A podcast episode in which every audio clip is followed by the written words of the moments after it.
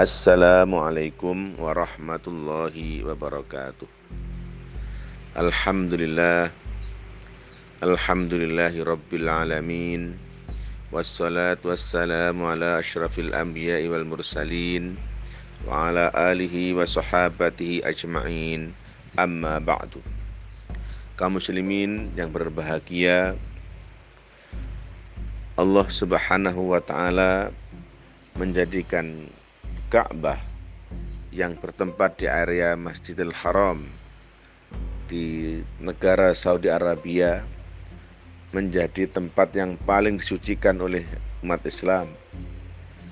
Bahkan beribadah di masjid tempat itu nilainya berbeda dibandingkan di tempat yang lain. Tentu ketika kita cinta kepada tempat yang disucikan ini, ada baiknya kita mempelajari eh, sedikit mungkin mengulas sejarah kapan Ka'bah itu dibangun, didirikan, kapan dilakukan renovasi, dan seterusnya. Apakah Ka'bah sekarang itu bentuknya sama dengan Ka'bah ketika awal berdirinya? Nah, masyarakat muslimin rahimakumullah, di dalam sejarah diriwayatkan bahwa Ka'bah itu sudah sudah ada sejak zaman Nabi Adam alaihissalam. Ya, sudah ada sejak Nabi Adam alaihissalam dan memang tempatnya juga di situ. Ya. Sering dengan uh, perjalanan waktu uh, Allah Subhanahu wa taala yang mentadbir yang mengatur seluruh jagat alam ini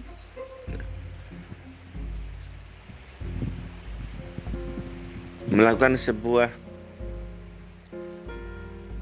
proses sejarah dan itu salah satu bentuk daripada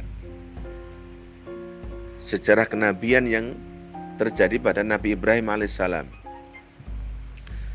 Ketika Nabi Ibrahim alaihissalam bersama Siti Hajar dan Ismail hidup di Mekah yang tidak ada satu penduduk pun di sekitar itu, kemudian atas izin Allah Subhanahu wa taala Nabi Ibrahim bersama Ismail ini punya inisiatif dan tentu ini adalah wahyu dari Allah Subhanahu wa taala untuk mendirikan dinding e, di atas bangunan, di atas fondasi yang dulu telah dibangun oleh nenek moyangnya yaitu Nabi Adam alaihissalam.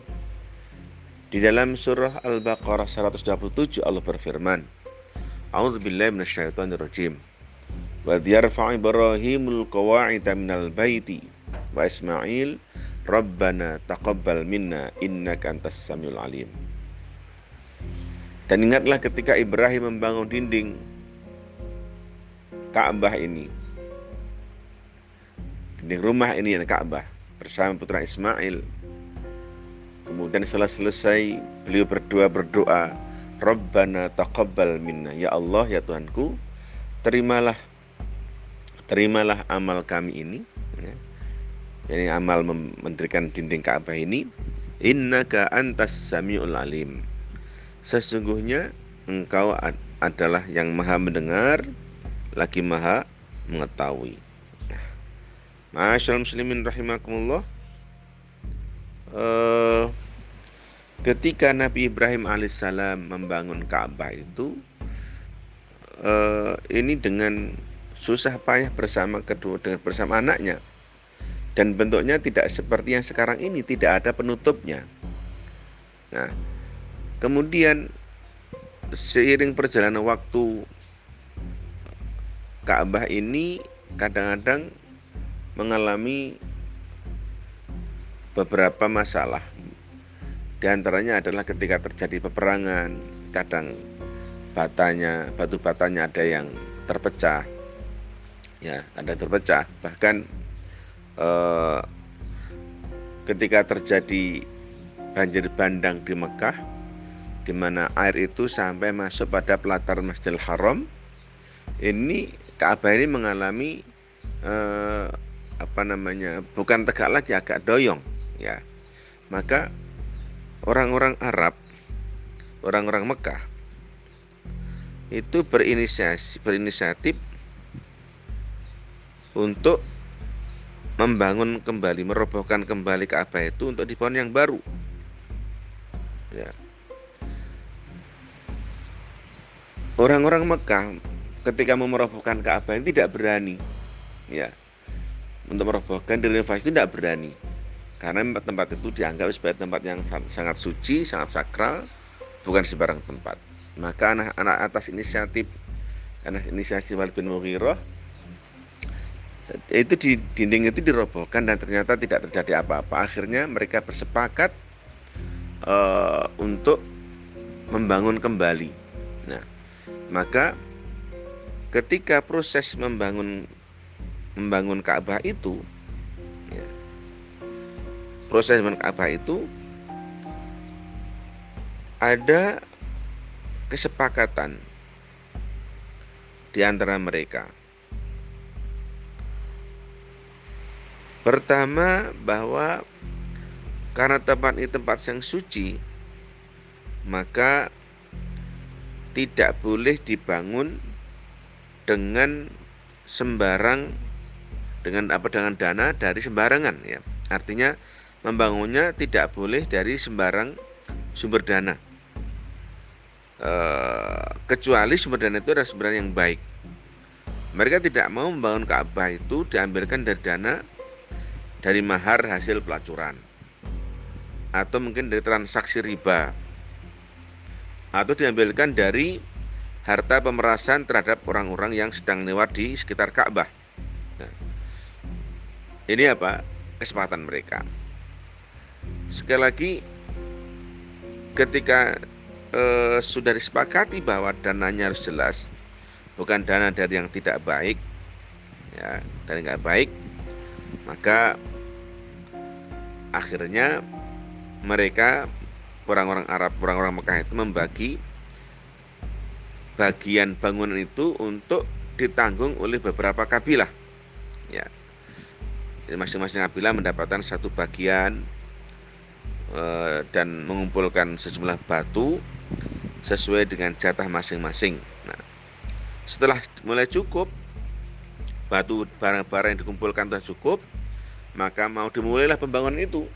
Nah, sekali lagi ada kisah yang unik ya, artinya saya melihat ini adalah bagian daripada betapa orang-orang Mekah itu juga menjadikan Ka'bah itu sesuatu yang sangat sakral dan suci sekali ya.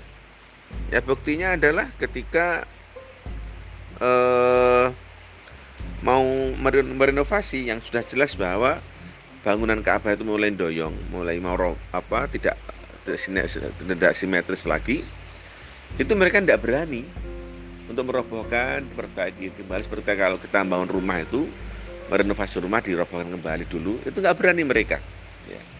Nggak berani. Ada kekhawatiran ketakutan yang luar biasa. Akhirnya ada salah seorang dari mereka dari Bani Mahzum uh, yakni Walid bin Al-Mughirah ini mencoba merobohkan. Karena tidak terjadi apa-apa akhirnya diikuti oleh yang lainnya. Ya. Maka akhirnya diteruskan um, perobohan Ka'bah itu sampai rata kemudian sampai pada fondasi paling bawah. Nah setelah sampai pada paling bawah yang mungkin fondasi di mana di situlah dulu Nabi Ibrahim apa mulai membangun dinding Ka'bah itu. Maka mereka mulai apa e, membagi pekerjaan bangunan Ka'bah itu ya. Jadi apa mulai membangun dinding lagi ya yang itu diambilkan bahan-bahannya dari e, kiriman suku-suku yang ada di Arab yang diambilkan dari dana yang jelas-jelas baik nah ternyata dalam proses pembangunan Ka'bah pun juga ada pimpinan proyeknya. Ya. Pimpronya adalah bukan orang Arab, ya. Jadi seorang arsitek dari Romawi yang bernama adalah Al-Bakum. Al-Bakum. Nah, maka mereka memulai pekerjaan bangun dinding itu atas arsitek Al-Bakum itu tetap mengikuti uh, dinding yang ada sebelumnya. Apa? Mengikuti apa? Pondasi yang sebelumnya. Kemudian ketika pengerjaan dinding itu sudah sampai ke Hajar Aswad yang mungkin tingginya dari tanah dari fondasi pelataran itu adalah satu setengah meter ya terjadi gejolak di antara uh, kabilah-kabilah itu ya tentang siapa yang paling berhak meletakkan Hajar Aswad itu ke tempat semula karena menurut mereka bahwa suku yang meletakkan hajar aswad di tempat itu adalah mendapatkan kemuliaan yang luar biasa. Ya, hampir lima hari lima, uh, lima hari lima malam. Ada yang menyebutkan enam hari enam malam. Itu kondisinya mencekam di antara kabilah-kabilah itu bahkan hampir saja terjadi sebuah peperangan di antara mereka. Ya, hampir meruncing sekali pertikaian di antara mereka. Alhamdulillah atas izin Allah Subhanahu wa taala ada seorang yang bernama Umayyah bin Al-Mughirah Al-Makhzumi itu menengahi pertikan antar suku-suku itu dengan menawarkan e, penyelesaian dengan musyawarah. Ya. Musyawarah diajak musyawarah kepala-kepala suku itu kemudian e, atas izin Allah dan kehendak Allah Subhanahu wa taala disepakatilah bahwa nanti yang meletakkan hajar aswad ke tempatnya itu adalah uh, orang yang pertama kali memasuki pintu masjid. Ya pintu masjid subhanallah uh, Allah meriayah menjaga menata ya semua dalam tadbir Allah dalam pengelolaan Allah ya pada saat itu ternyata orang yang pertama yang memasukinya adalah tidak lain adalah Rasulullah Muhammad Shallallahu Alaihi Wasallam. Ya.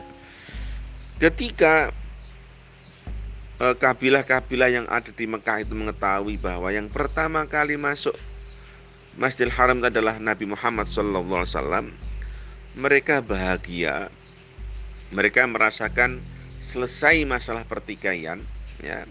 Sehingga mereka berteriak saling berteriak ya. teriaknya apa?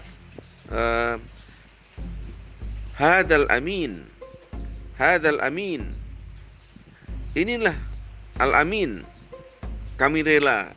Wahada Muhammad. Inilah Muhammad artinya apa orang-orang yang ada di Mekah yang ikut serta membangun Ka'bah itu dari kabilah-kabilah itu mereka uh, ridho, setuju dan senang ketika yang meletakkan hajar aswad ke Ka'bah itu nanti adalah Nabi Muhammad Shallallahu Alaihi Wasallam.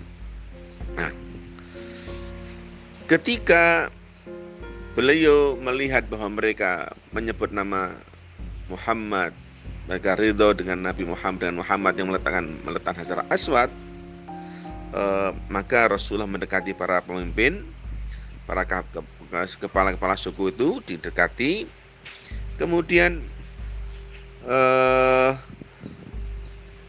beliau meminta selendang kepada salah satu dari antara mereka yang bawanya kemudian setelah di selendang itu diletakkan beliau minta agar hajar aswad itu diletakkan di tengah-tengah selendang itu Lalu para pemimpin-pemimpin kabilah itu yang waktu itu akan bertikai ya, diminta agar masing-masing memegang ujung selendang. Ya, ujung selendang. Ya. Kemudian Rasulullah memerintahkan kepada mereka untuk mengangkatnya tinggi-tinggi. Nah, setelah dekat dengan pintu dengan tempat hajar aswad, maka Rasulullah SAW dengan kedua tangannya sendiri meletakkan hajar aswad itu pada pada tempatnya. Ya pada pada tempatnya. Nah, Masyaallah muslimin rahimakumullah itulah peristiwa yang luar biasa ya. E, peristiwa pembongkaran Ka'bah yang ternyata adalah akan mengakibatkan sebuah pertikaian dan Rasulullah Rasulullah sebagai penengahnya memberi solusinya atas kehendak Allah Subhanahu wa taala. Masyaallah muslim rahimakumullah. Uh, tatkala pembangunan Ka'bah itu telah mencapai ting ketinggian 15 hasta itu mereka memasang apa? Atap yang disangga dengan enam tiang ya enam tiang. Kalau dulunya tidak ada atapnya. Sekarang uh, pada waktu itu pada waktu Nabi Muhammad usia 35 tahun itu ketika proses renovasi Ka'bah maka Ka'bah itu atasnya ditutup apa dipasang eh, apa namanya di, di penutup ya yang disangga dengan dengan dengan enam enam tiang ya. Akhirnya Ka'bah yang sekarang ini berubah menjadi berbentuk kubus dengan ketinggian 15 meter ya. Panjang sisi yang berada di bagian Hajar Aswad dan bagian yang satu arah dengan Hajar Aswad itu adalah 10,10 10 meter nah, kaum muslimin yang berbahagia eh, peristiwa pembangunan Hajar Aswad ini merupakan sejarah yang di dalamnya ada pelajaran penting. Apa itu? Salah satunya adalah seorang pemimpin itu memang harus berorientasi pada keselamatan umatnya, keselamatan rakyatnya, menghilangkan rasa egoisme, rasa keakuannya dihilangkan, rasa mencari prestasi dirinya itu diabaikan. Yang ada adalah menjaga keselamatan, ya, menjaga kebersamaan, menjaga kemakmuran. Dan itu dicontohkan oleh Rasulullah Muhammad SAW sebelum kenabiannya, lima tahun sebelum kenabiannya, uh, di saat di saat pembangunan Ka'bah, seandainya Rasulullah itu mau mengangkat batu sendiri, kemudian meletakkan hajar aswad di tempatnya, itu nggak ada masalah. Tetapi bagaimana Rasulullah menginginkan bahwa ini adalah hasil kita semuanya. Sukses ini sukses semuanya bukan one man show, bukan sukses saya pribadi, tetapi ini adalah kerja kita semuanya, sukses kita semuanya. Ya. Kalau Rasulullah mau meletakkan sendiri bisa dan itu disetujui oleh ketua-ketua kabilah. Tetapi orientasi Rasulullah SAW adalah bukan itu, tapi membangun kebersamaan, membangun kesuksesan visi kesuksesan bersama, membangun per, persatuan, menghilangkan pertikaian. Nah, maka sesungguhnya kalau sifat ini dimiliki oleh seorang pemimpin, maka pasti kampung yang dipimpinnya, negara yang dipimpinnya akan jadi tenang. Karena orientasinya adalah orientasi kebersamaan. Orientasinya adalah orientasi kemakmuran, persatuan. Orientasinya bukan memecah belah. Ya, maka ini adalah pelajaran buat kita semuanya. Lihat peristiwa renovasi Ka'bah ini ya bahwa memang seorang pemimpin harus bersikap seperti sikap Rasulullah SAW di dalam mengelola sebuah masyarakat. Semoga Allah Subhanahu Wa Taala segera menghadirkan pemimpin di negeri ini eh, yang berorientasi pada kebersamaan, membangun kebersamaan, membangun persatuan, membangun kemakmuran, membangun ketenangan, dan menghilangkan pertikaian antar suku dan antar bangsa. Sekian, kurang dan lebihnya mohon dimaafkan. Wa akhiran wassalamualaikum warahmatullahi wabarakatuh.